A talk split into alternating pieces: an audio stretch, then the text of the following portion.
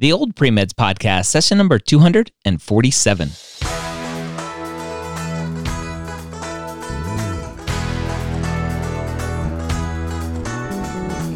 You're a non-traditional student entering the medical field on your terms. You may have had some hiccups along the way, but now you're ready to change course and go back and serve others as a physician.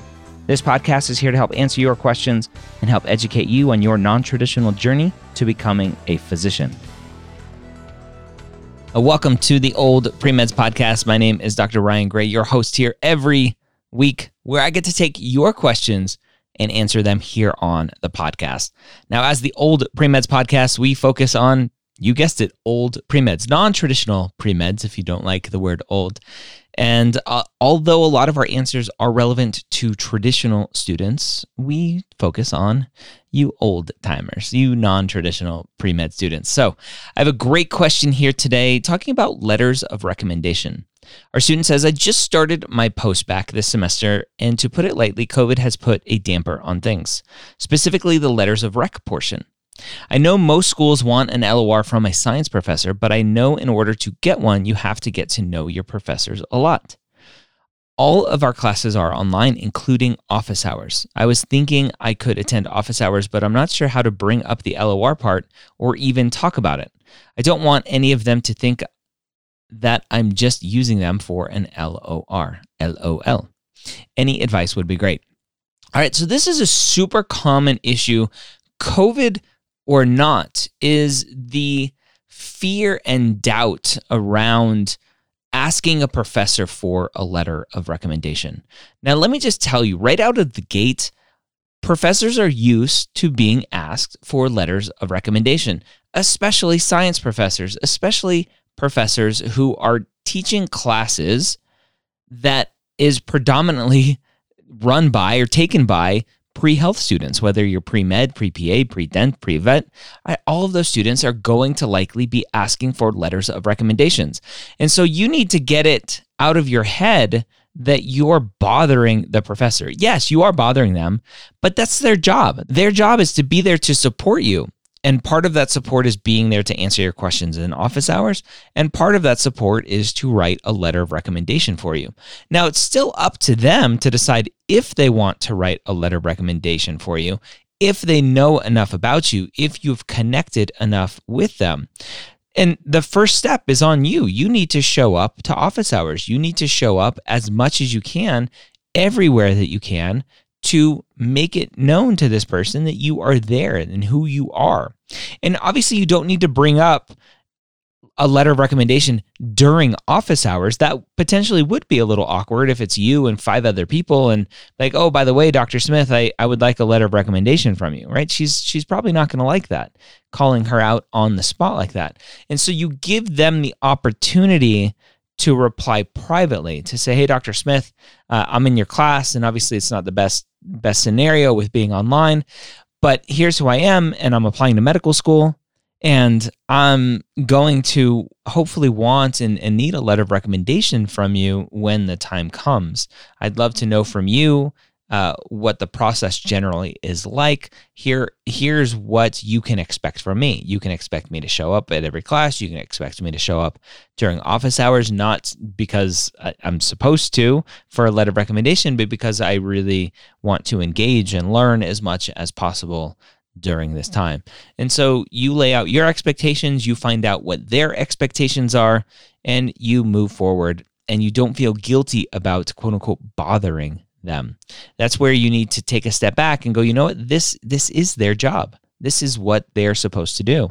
And they're going to let me go. They're going to let me know what I could be doing potentially to make a better letter of recommendation.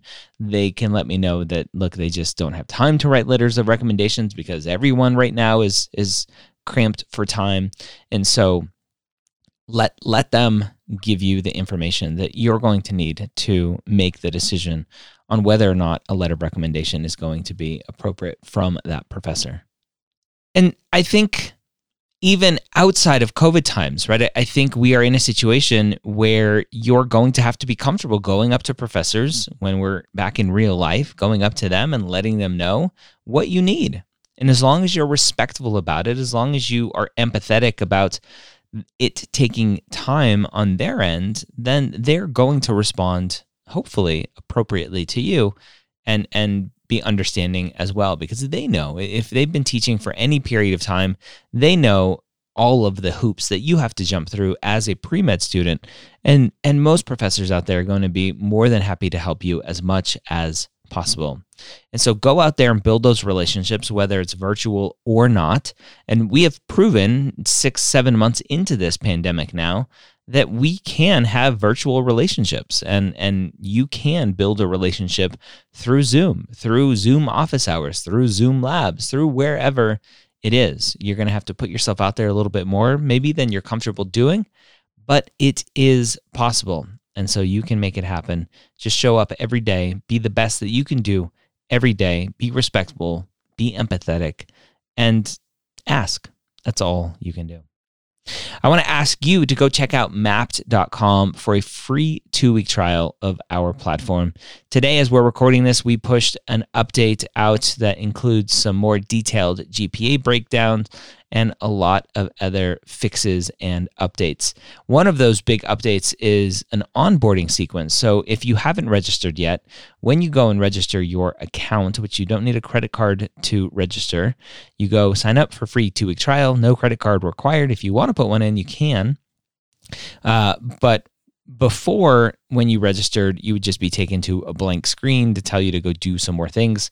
Now, when you go through it, you're taken through an onboarding wizard that will ask you some questions, try to get some information from you to hopefully make your process a little bit better, starting to learn how to use Mapped. So we have a long way to go. We've been having some in-depth conversations with our development team about next steps and next things we're building. We're planning on a huge algorithm kind of feedback process that we as a Mapped admin can create all of the feedback algorithms to give you in the information that you need to help you make the best decisions.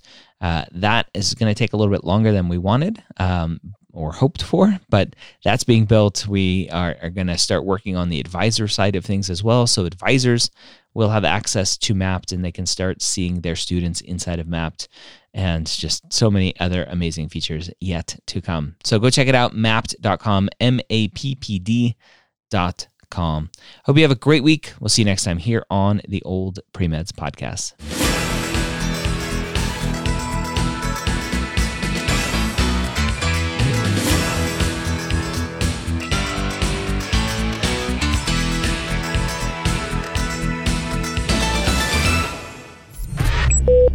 This is MedEd Media.